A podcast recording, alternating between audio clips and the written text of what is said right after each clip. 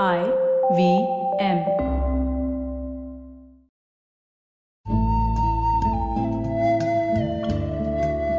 IVM के Hindi travel podcast टेढ़े मेढ़े रास्तों पर आपका स्वागत है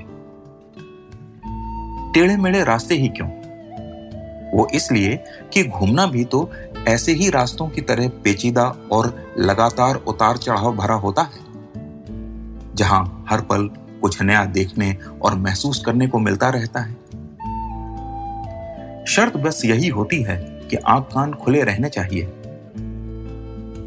मैं हूँ केशव चतुर्वेदी और मैं आपको ले चलूँगा इस ज़बरदस्त यात्रा पर। और सुनाऊँगा ऐसी मज़ेदार कहानियाँ शहरों, किलों, महलों, सड़कों और सबसे अहम इंसानों की, जो पिछले 20 साल से ऐसे ही रास्तों पर भटकते हुए मैंने सिर्फ़ आपके लिए इकट्ठा की हैं।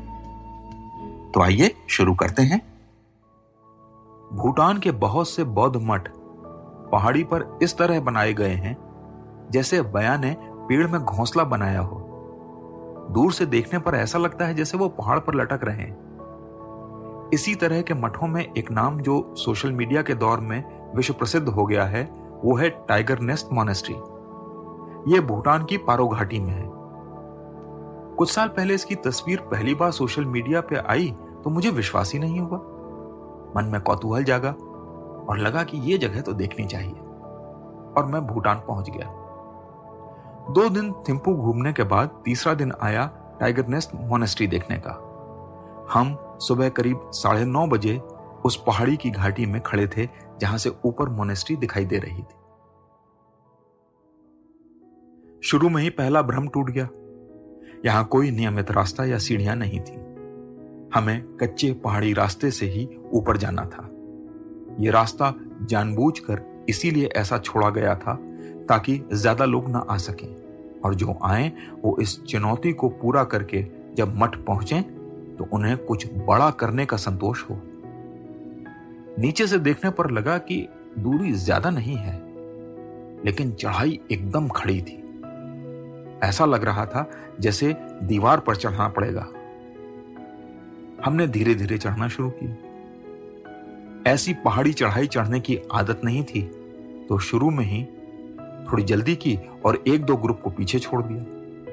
ये बंगाली ग्रुप था जो कोलकाता से दुर्गा पूजा की छुट्टियों में घूमने आया था। उन्हें पीछे छोड़कर हम आगे तो बढ़ गए, लेकिन थोड़ी ही देर में सांस फूलने लगी। उन बंगाली ग्रुप के साथ एक भूटानी गाइड भी था, दुबला पतला छोटे कद का। परंपरागत भूटानी पोशाक घो पहने हुए बार बार ऊपर नीचे भाग रहा था। कभी वो हमारे साथ आकर चलने लगता और कभी वापस भागकर ग्रुप के पास पहुँच जाता। जहाँ हमें चलने में मुश्किल हो रही थी, वहाँ वो दौड़ रहा था और कभी इस चट्टान पर या कभी उस चट्टान पर फुदक फुदक कर ऐसे घूम रहा था जैसे कोई चिड़िया हो। मैंने उससे उसकी फिटनेस का राज पूछा तो वो बोला, सर, मैं यहाँ हफ़्ते में पाँच बार आता हूँ। तो ये ट्रैक तो मेरे लिए वैसे ही जैसे मैं अपने घर के बाहर टहल रहा हूँ। शक्ल से वो मुझे मुश्किल से पंद्रह या सोलह साल का लग रहा था। लेकिन जब उसने अपनी उम्र बताई तो मैं हैरान रह गया। उसकी उम्र अट्ठाईस साल थी। उसी ने मुझसे कहा, सर, आपको ऊपर तक पहुँचने में तीन घंटे लगेंगे। और फिर मठ में भी करीब डेढ़ हज़ार सीढ़ियाँ हैं। तो धीरे धीरे चलिए।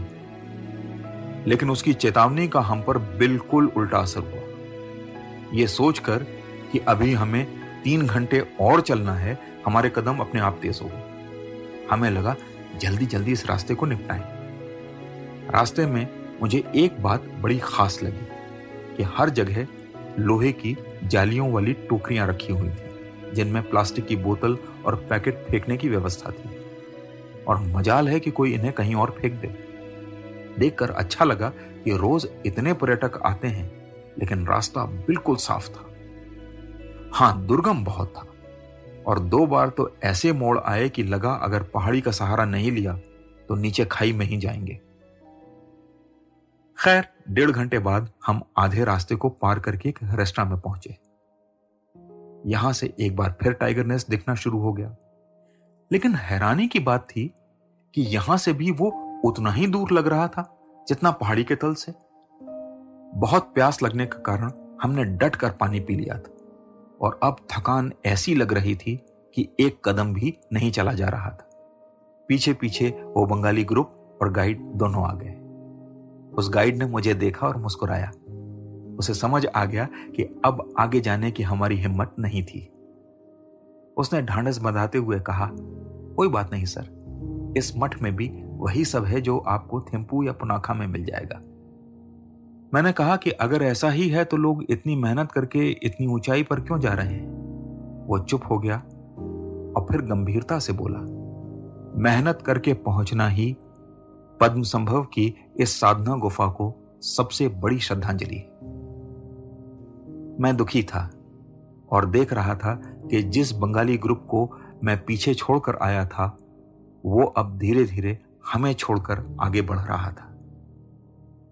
गाइड ने मुझसे विदा ली और बोला don't worry sir there is always a next time परेशान मत होइए, फिर मौका मिलेगा. मैं उस ग्रुप को जाते हुए देख रहा था। सब एक दूसरे को ढांढस बंधाते हुए आगे बढ़ रहे थे। पद्म संभव की तेरह में से सबसे महत्वपूर्ण गुफा और बौद्ध धर्म के वज्रयान मत का महत्वपूर्ण केंद्र चुपचाप मुझे एक नसीहत दे रहा था। हिमालय की आध्यात्मिक जगहों पर पहुँचना उतना ज़रूरी नहीं है। उन्हें महसूस करना ज़्यादा महत्वपूर्ण है। उसके दरवाजे तक पहुँचने के लिए प्रतिस्पर्धा और जल्दबाजी नहीं, शांति, धैर्य और समर्पण काम आता है। अगले डेढ़ घंटे बाद हम फिर वापस पहाड़ी के नीचे खड़े थे, एक झरने के सामने।